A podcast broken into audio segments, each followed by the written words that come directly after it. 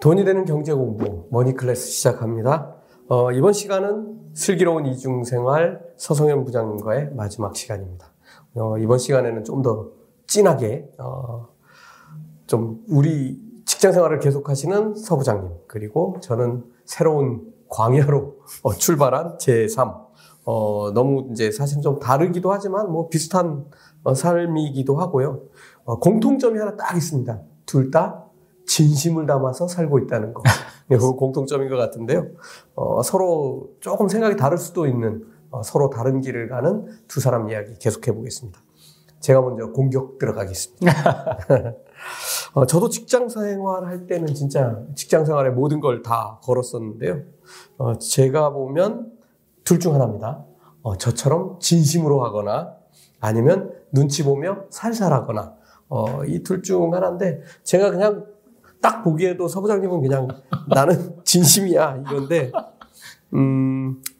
뭐 얼마나 진심인지 그걸 지금 여쭤보고 있는 건데요. 살살한다고 하면 큰일 납니다.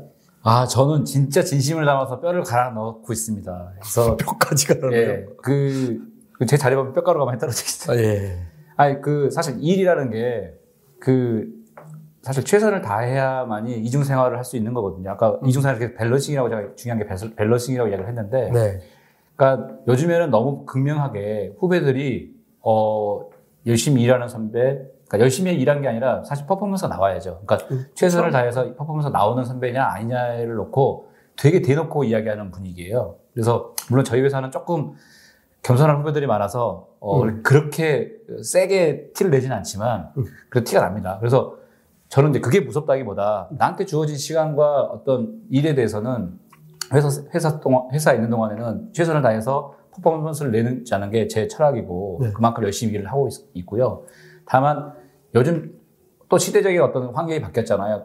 정시 출근을 하고 정시 퇴근하는 분위기. 이제 이거에 있어서 퇴근하고 나서 그냥 멍하게 있지 말고, 텔레비 한 프로를 더 보지 말고, 그것도 의미가 있긴 하겠지만요. 물론 자기한테 도움이 되고 좀 재밌고 자기 인생에 즐겁게 할 수 있는 이런 걸 하자는 제가 생각이기 때문에 있는 만큼 정말 최선을 다해서 열심히 일해야 된다고 생각합니다. 예. 예. 저도 그랬어요. 예. 아, 예. 다들 그렇게 사시나요? 아, 농담입니다. 자, 이제 예. 직장 생활하고 이중 생활하고 구분해 봐야겠는데요. 첫 번째 시간에 조금 얘기를 나눠 봤었습니다. 혹시 충돌나는 거 있었습니까? 뭐 지금 밸런스라고 했으니까 충돌은 안 났을 텐데 그래도 날 때 있지 않아요? 이럴 때 있죠. 그러니까 가끔 이제 직장에서 일하는 시간 동안에 뜬금없이 저의 이제 집이 갑자기 생각이 나서 별장이, 이거 뭐가 문제가 있지 않나? 이런 생각이 들 때가 있죠.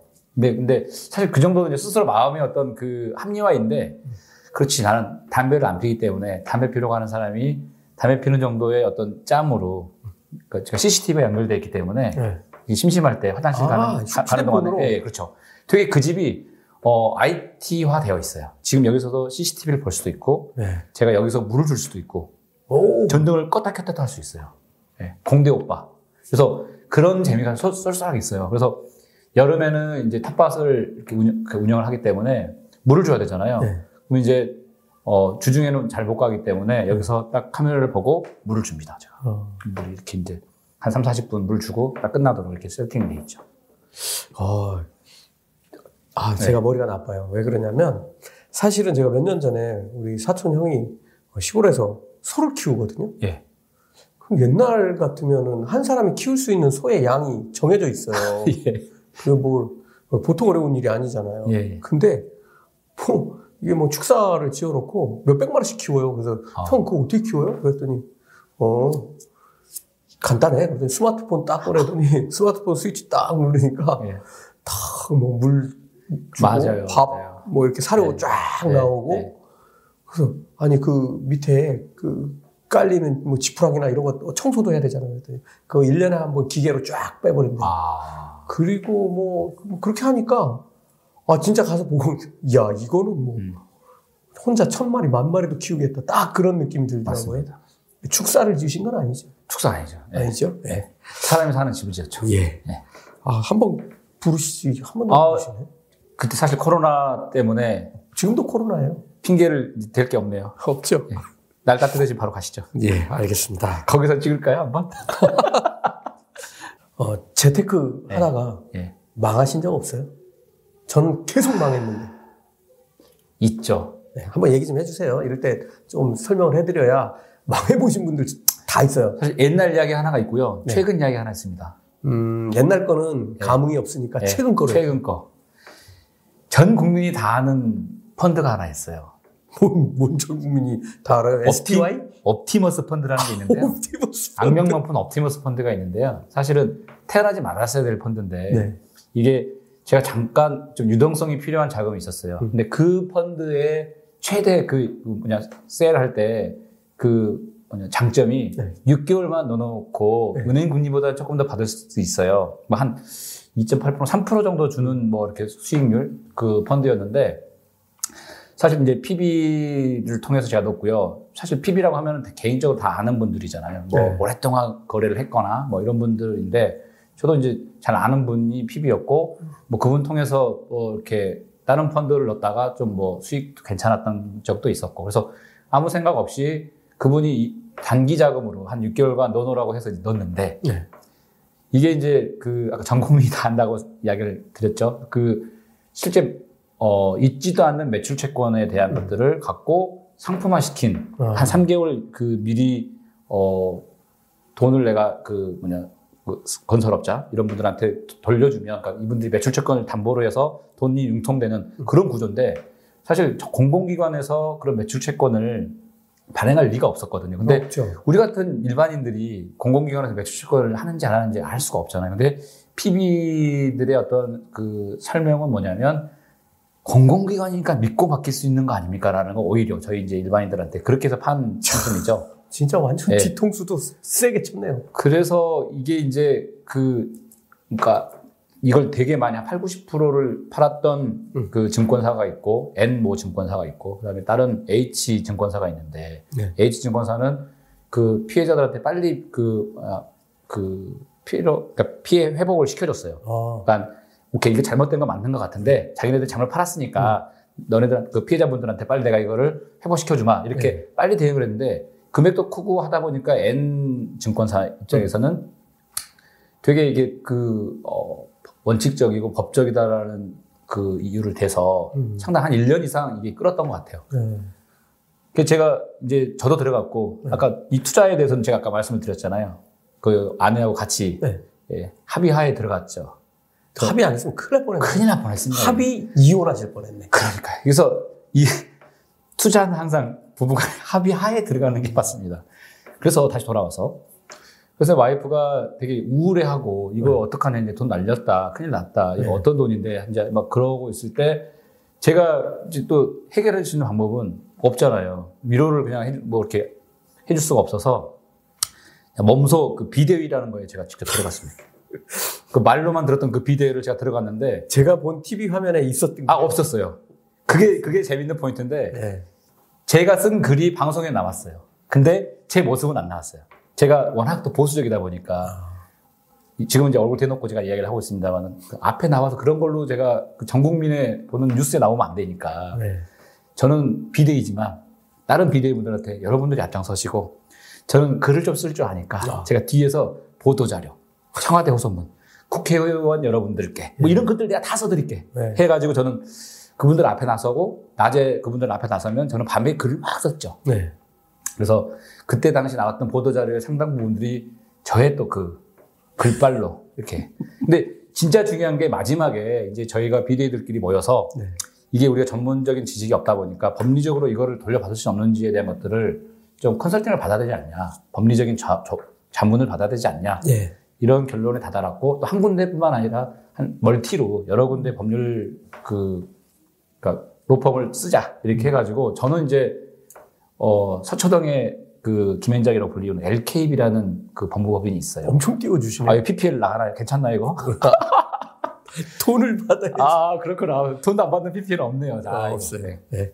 거기 통해서 법률 자문을 했는데 다행히도 금융감독원에서 저희뿐만 아니라 다른 물론 법무법인에서도 했지만 희한하게 저희 쪽에서 대표 피해자 두 분을 세웠어요. 저희 법무법인 쪽의 어떤 피해자분들. 그래서 여러 법무법인 걸 읽어봤겠지만 저희 쪽에서 세운 그 법무법인 쪽의 내용이 좀 괜찮았다. 예. 이렇게 생각을 하고요. 그렇게 해서 결론적으로는 다 피해 복구가 됐어요. 원금 회복이.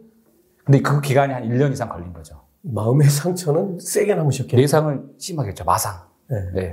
네. 사실 주식 투자도 네. 마찬가지죠. 이렇게 금융상품도 뭐 주식이나 똑같은 거니까 맞습니다. 사실은 이런 거를 할 때는 내 공부가 떨어지면 맞습니다. 한 방 맞게 네. 되는 경우들이 있는데 이거 100번 잘하다가 한 번 잘못하면 맞습니다. 크게 다치니까 네. 이런 것들은 네. 그 지금 뭐 가슴 아픈 얘기를 네. 해주셨는데 교훈으로 네. 내가 안 당하더라도 이걸 삼아야 될 것 같습니다. 근데 PB가 그 소개시킨다고 해서 다 무조건 믿을 게 아니고 PB도 사실 그 부분에 대한 공부가 안 되어 있고. 자기 영업 자료를 갖고 제가 갖다가 이렇게 파는 상품이라고 생각하기 때문에 그거 다 회사에서 밀어내는 네, 맞습니다, 거예요. 맞습니다. 네. 제가 아까 말씀드렸잖아요. SPY QQQ 투자하려면 네. 어떻게 해야 되죠? 하고 물으러 갔더니 그게 뭐예요? 하고 네, 네. 저한테 되묻더라고. 이건 좀 황당한 일이죠. 뭐 지금이야 뭐 세상이 좋아졌긴 했지만 어쨌든 모든 투자에 대한 책임은 본인에게 있다는 걸 잘 생각해야 됩니다. 네. 궁금한 거 하나 또 네. 있습니다. 지금 월급 받는 거 중에 네. 몇 퍼센트 주식 투자에 할당하세요? 딱히 제가 퍼센테이지를 생각해 본 적은 없는데 네. 제 그냥 느낌적인 느낌으로 한 50% 정도는 일단 주식 쪽에 그러니까 약간 보수적인 주식 뭐 전체적인 주식 뭐 이렇게 약간 적극적인 주식 포함해서 한 50%는 들어가는 것 같아요. 왜냐하면 한 50%는 또 집을 운영하는 데 써야 되잖아요. 예. 그러니까 지금 맞벌이 하시니까 예. 남들로 치면 예. 외벌이로 치면 100% 그런 거죠. 예. 와. 그러니까 그래서 이제 그 주식도 나름대로 약간 공격적인 거, 그 다음에 이제 안정적인 거 나눠서 좀 넣고 있고요. 그래서 아까 스파이나 QQQ 같은 경우도 그 중에 일부, 또 하나는 내가 알고 있는 좀 공부가 된 주식 중에 그래도 한번 해볼 만한 거. 약간 더 이제 그 흑역사가 있었지만 그 시기에 이게 직접 투자에 대한 공부를 조금 더 하게 됐어요, 사실은. 근데 그럼에도 불구하고 제가 아는 영역에 대한 것들을 제가 좀 집중적으로 투자를 했죠. 제가 이제 공대 오빠다 보니까 특히 이제 석유화학 쪽에 그쪽 잘 아시잖아요. 알죠. 뭐 에너지 쪽이나 이런 쪽을 알기 때문에 그런 산업적인 거, 그 중에서도 좀 그 산업 내에서 좀 탑티어들 이런 쪽 위주로 제가 공부를 했어요. 그래서 효성TNC 그때 엄청 올랐잖아요. 효성TNC 네. 아시면 다 알 거예요. 효성TNC로 좀 재미봤고 해외 쪽은 안 해보셨어요? 해외 했죠. 다우라고, 그러니까 다우가 되게 큰 케미칼 회사예요. 엄청난 회사인데 다우 지수 할 때 다우가 아니라 다우 케미칼의 다우인데 여기도 굉장히 그러니까 좀 전문 용어로 스프레드. 내가 실제 이 원료가 나오기 전과 제품으로과의 그런 그 간격을 스프레드라고 표현하는데 굉장히 많이 전체적으로 회사가 주가가 낮아져 있었고 이 스프레드는 올라갈 게 뻔하거든요. 그래서 여기를 넣었었고 그래서 많이 또 재미를 봤었고. 그래서 중요한 거는 자기가 그래도 아는 영역에 대해서 조금 더 공부하는 게 편하잖아요. 모르는 걸 막 파봐야 이건 너무 어려운 맞아요. 공부를 위한 공부가 되니까 네. 일단 시작은 자기가 아는 쪽 영역에서부터 발을 딛는 게 좋겠다 이런 생각입니다. 가끔 제가 모시고 에너지 네. 얘기 좀 공부 좀 해도 될까요? 아 좋죠. 네. 서 부장님은 이런 것뿐만 아니라 옛날에 뭐 수소연료전지 이런 것도 하시지 않으셨어요? 제가 지금도 검색하면 수소스테이션 치면요. 네. 물론 지금은 제가 또 모르겠지만 예전에 수소스테이션 할 때 거의 1세대로 국제과제에 참여를 했었고 그 이후에 2010년도 이때 그 제주도에서 스마트 그리드 할 때 네. 국제과제 할 때도 참여를 PM으로 했었었고 그래서 그런 트렌드를 좀 앞서가서 했던 것 같아요. 네. 그때는 되게 이제 시대적으로 너무 앞서가다 보니까 사업적인 것보다는 좀 파일럿으로 해보는 정도의 의미였기 때문에 사업하고 직접 연결되어 있지는 않지만 지금 네. 시대가 10년, 20년 지나니까 그게 이제 수소경제, 그다음에 뭐 신재생 에너지 어떤 그런 붐이 일어나면서 많이 이렇게 활성화되는 것 같아요. 물론 그게 너무 재밌기 때문에 저는 계속 그 트렌드나 기술 뭐 이런 것들에 대한 것들을 계속 공부를 해왔기 때문에 언제든지 물어보시면 네, 네. 알겠습니다. 예. 일단 뭐 월급 받으시는 거에 50%가 꼭꼭 투자로 들어가고 있다. 저는 안 궁금하세요? 진짜 궁금하죠. 왜냐면 사실 이게 이제 너무 개인적인 거 질문일 것 같아서 대표님의 절대적인 수입은 사실 뭐 말해주진 않겠지만 도대체 주식이나 재테크 전문가시니까 어떻게 포트폴리오가 구성되어 있는지 참 궁금합니다, 사실. 아니, 그렇게 물으시라는 게 아니었는데, 월급의 몇 퍼센트를. 예. 뭐, 기왕 물으셨으니까. 예. 뭐, 포트폴리오, 저는 우리 우리 구독자분들은 아세요? 네. 제가 가끔 얘기하거든요. 포트폴리오는 왔다 갔다 하는 게 포트폴리오고요. 충분하게 수익을 대부분 다 내주고 있고, 네, 목표로 네. 한 만큼. 뭐, 한 4개 정도 포트폴리오가 돌고 많을 때는. 네. 그리고 어떤 때는 하나밖에 안 남아있을 때도 있어요. 예. 그러니까 예를 들어서 A, B, C, D가 있는데 4개로 뭐 예를 들어서 25%씩 분산되어 있다가 B하고 C가 수익을 딱 내요. 그런데 A가 퍼포먼스가 좋아지고 있어요. 아, 예. 그럼 얘네들이 다 일로 갑니다. 싹. 아. 심지어 이쪽 D까지 다 가는 수도 있어요. 아, A로 다 합쳐져 버리는 수도 있고. 이렇게 되면 뭐, 엄청나게 극대화될 때도 있고, 대신 이제 리스크는 커지니까, 그렇죠. 모두가 그렇게 하다가는 큰일 나죠. 예. 이거는 자기 공부가 충분히 따라야 하고, 네. 월급으로 말씀드리면, 옛날에는 그러지 않았는데 지금은 그냥 쓰고 싶은 만큼 쓰고 남는 돈을 투자해 가니까 어떤 때는 거의 가는 양이 없을 때도 있어요. 그렇게. 네, 그렇게 하고 또 그렇게 모아진 돈 또 이렇게 뭐 저도 이중생활 했을 때 풍덕풍덕 써야 되는데 필요합니다. 예. 순서는 정확하게 지켜야 되는 것들이 있어요. 네. 예를 들어서 제가 한번 고백을 했었는데 지난달에 이제 회사 퇴직금 받아가지고 요걸로 꼭 하고 싶었던 게 있어요. 그 장비 하나를 바꾸려고 했는데 비싼 장비죠. 이거를 하지 않고 예. 유보시키고 확실한 투자처에 다시 밀어넣었어요. 그렇게 하면 어떤 일이 벌어지냐? 이제 2배가 되죠. 네. 이제 그런 거고 또 요즘에 차가 덜거덕거려가지고 주문을 하나 해놨는데 안 나와요. 차가 생산이 안 돼서. 앞에 G로 시작하나요? 국산차인가요? 아니면? 저는 국산차는 안 탄 지가 2005년부터니까. 예. 근데 어쨌든, G로 시작하나요? 뭐 그렇게 하고 있고, 이제, 뭐, 딴 거, 별로 저는 이제 뭐, 사실 돈에 대해서 신경 안 써도 되는데, 제가 공부를 하는 이유는 이거를 또 애들한테 가르쳐 줘야 되고, 예. 또 할 수 있으면 또 유튜브로 나누면 네네네. 또 필요하신 분들이 또 제 능력 조금 활용해가지고 뭐 좋은 쪽으로 갈 수 있으면 더 좋겠고 네. 뭐 그렇다고 해서 제가 매번 주식 투자에서 성공하냐 저도 나락에 빠질 때들이 네. 많이 있고요. 근데 한 가지는 확실한 것 같아요. 95%가 생각하는 대로 생각해서 투자하면 망해요. 그 5%를 뒤져보면 4%는 대부분 기관이고 네. 남은 5% 중에 그 다음에 1%가 개인인데 예. 1%도 어림도 없을 거예요. 네. 하지만 그러니까 95%가 따라가는 쪽으로 따라가지 않는 게 이기는 비결이고 반대로 한다고 해서 성공할 것 같지만 그건 더더욱이 아닙니다. 네. 더 열심히 해야 되고 그 길을 스스로 찾아야죠. 네. 재테크 외에도 목표 같은 게 있잖아요. 그렇죠. 어떤 목표 가지고 계세요? 사실 이게 얼마를 벌 거냐 뭐 이런 질문인 거죠. 얼마를 목표로 얼마도 있지만 네. 그거 그냥 돈 동그라미 늘리는 게 목표는 네. 아니잖아요. 아니죠. 네. 네. 그러니까 그런 좀 구체적인 목표가 있을 것 같은데. 사실 재테크를 뭐 그러니까 필요하다는 게 그러니까 계속 이중생활에만 제가 오리엔트되어 있는 건 아니고 그렇죠. 결국은 내 삶의 질을 유지하기 위해서 필요한 어떤 자본주의사에서 네. 필요한 자금 이게 될 텐데 지금 뭐 한없이 제가 뭐 돈을 벌 수 있는 것도 아니지만 그렇다고 그 정도의 욕심이 사실 있지는 않아요. 네. 그러니까 내가 그 어느 정도 내가 삶의 질이 이 정도의 수준에서 유지할 수 있고 우리 가족이 이렇게 할 수 있을 정도의 돈은 필요하겠다.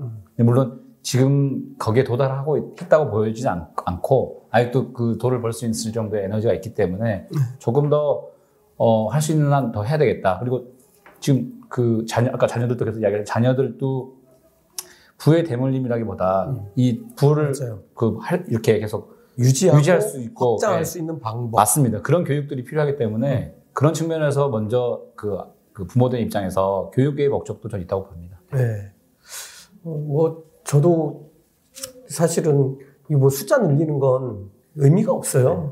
그거 뭐 통장에 잔뜩 찍혀가지고 다 무할 거예요. 뭐 어디 기부해버리는 게 낫죠. 네. 근데 이제 저는 이제 뭐 기부도 기부지만 하고 싶은 게 하나 딱 있어요.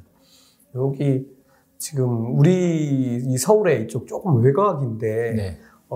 이쪽에 땅을 좀 사고 싶어요. 한 300평 정도 사서 한 30층 건물 한번 올려보고 싶어요. 아름다운데요. 거기에 뭐를 하려고 하냐면, 네. 아파트형 공장 같은, 네. 거 있잖아요. 네. 그런 공장인데, 진짜 저 가산이나 이런 데 있는 것처럼 말고, 네. 정말 최고로 좋은 그런 그 사무실을 지어가지고 청년들 여기서 꿈을 한번 키워보게 하려고 그래요. 미국 애들은 아마존 어떻게 창업했어? 그러면은 뭐 시애틀에 창고 만들어가지고 제프 베조스가 창고에서 창업했다. 그럼 마이크로소프트는 다 똑같아요. 걔네들은 다 창고에서 창업했대. 아니, 그거 아니고 어디에 있는 여기서, 예. 이렇게 해서 창업했다. 이렇게 만들어주고 싶어요. 저도 살짝 바람이나 얹어서 그런 거에 같이 좀 기여를 할 수 있어서 좋겠네요. 옆에 제가 어떻게 쌍둥이 빌딩 하나 지을까요? 좋죠. 가운데 이렇게 연결도 하고. 네. 자, 이제 너무 우리가 놀자로 지금 떠들어가지고, 네. 좀 죄송하기도 한데, 그냥 재밌으라고 한번, 네. 만들어본 콘텐츠입니다. 마지막으로 우리 재테크 하시는 우리 구독자 여러분들에게 투자와 관련해서, 네. 해주실 말씀. 사실 제가 생각하는 투자는 항상 리스크가 수반이 되는 거잖아요. 근데 우리 뇌에서 이건 위험, 리스크 이렇게 느끼는 거는 사실 모를 때, 내가 이게 내가 뭔지 모를 때 이건 위험하다라고 인지를 한다고 하더라고요. 네. 그래서 내가 몰라서 위험한 건지, 그냥 무모한 건지는 좀 다른 차원인 것 같고요.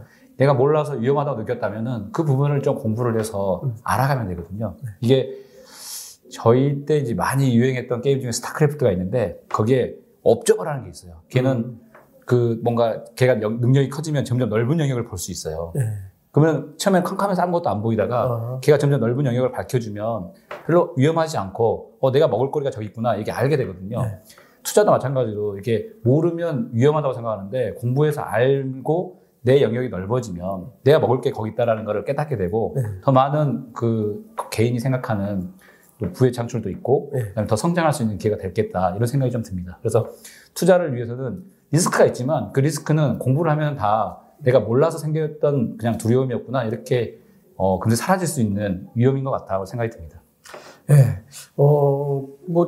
지난달에 제가 추천했던 종목 하나 같이 들어가셨던 분들이 이제 말일날, 우리 날짜로 3월 1일날 그거 발표하는 날이었어요. 근데 그 전날 주가가 30%까지 빠졌다가 거의 20% 하락한 상태로 끝났거든요. 이게 이제 그때 제가 깜짝 놀란 것 중에 하나가 뭐냐면, 첫 번째, 그 공부가 딸리면 공포스럽거든요. 이게 다 끝났구나 그러고 다 집어 던져버린 거예요. 그때까지 참고 왔는데 마지막 순간 몇 시간을 못 견디고 다 버려요.